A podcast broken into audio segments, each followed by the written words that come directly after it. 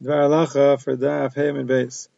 So the Gemara brings that a min said to Yehoshua ben Chananya, your people is a people that their master, their God, turned his face away from them. And Yehoshua ben Chananya responded to him, no, his hand is still stretched out over us. So they ask a question, what's Yehoshua ben Chananya answering? Meaning to say what the Min said, that a Kadosh Baruch Hu Mahader Ape Mine, he turned his face away from Klal Yisrael. I mean, the Taka says that in the Pasuk, Vanochi Haster Aster Pane I'm going to hide my face. That's what the Gemara said before. So Rav said, the Rav said, there's a Mustik of Hester Panim, and that was a time of Hester Panim. That's one question. And the Maharsha says, besides the fact that it's true, Lachayr, what the Min was saying, but how do you respond with Od Yadun? What does it mean, Od Yadun? His hand is still stretched out over us. If you look in the Navi in Yeshayahu, oh, whenever this pasuk is used, it's used often, and every time it's used, it's used to say that the hand of the Ribono Shel Olam is still stretched out, and it's it's punishing Klal Yisrael. It's lara. It's stretched out lara. So how is he responding to the min by saying Alenu? Rashi explains his hand is stretched out to protect us but it sounds like in the psukim that its hands, his hand is stretched out to punish us. So how is that an answer to what the min is saying?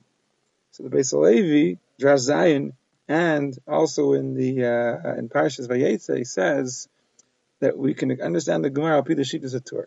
There's a machlekes the Rambam in the Tur regarding neveda midas. A person leaves something in a in a makom where anybody can come and take it, and reshus harabim.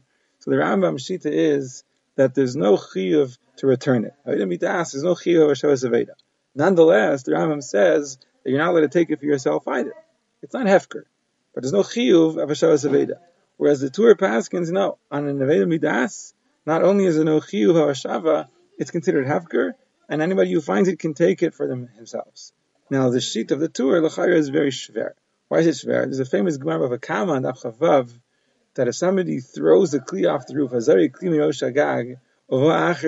somebody else comes along and breaks it. There's a machlekes in the Gemara whether the person who breaks it is chayiv or pater. And the shaila is, do we say mana that it's a broken kli that he broke since it's falling towards the ground and it's going to break when it's ground and it's already midair, it's considered broken and therefore it has no value. And if somebody breaks it, he's pater. Or since the Meiser right now it's still intact, it still has a value, and he's chayiv. But you see from that Gemara that even though he threw it to ultimately break, and it's going to break, it still is owned by him. Hooray, if it would be Hefker, then he wouldn't own it, and it wouldn't be shayach to say that you have to pay him. It's Hefker. It's clear that it's not Hefker. The only question is, does it have a value or not? So how does the Tur reconcile that with his Shita, that an Aveda Midas is considered Hefker?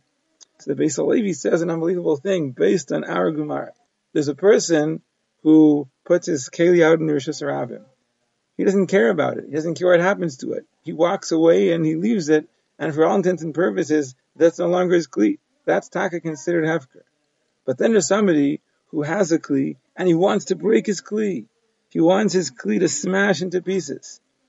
He has an Indian, he has a kavana in that. Basically, he doesn't explain what it would be, but for example, the Gemara in Shabbos that says when the person is korea b'chamaso, he tears his beged in anger. It could be to calm his anger. It could be because he wants to frighten the people around him. He wants to show them that he's serious, that he means business. Whatever it is, he has a kavana. When a person has a kavana to break something, he wants it to break. Hagam he wants it to break, but it's his still, and he wants to assert his ownership by breaking it.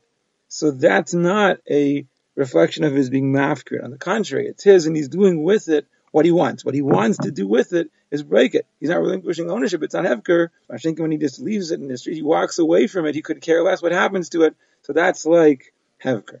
And that was a discussion between the Min and Yehoshua ben Chanani was saying back. The Min was saying, Klal Yisrael, Amad to people that their God turned his face away from them.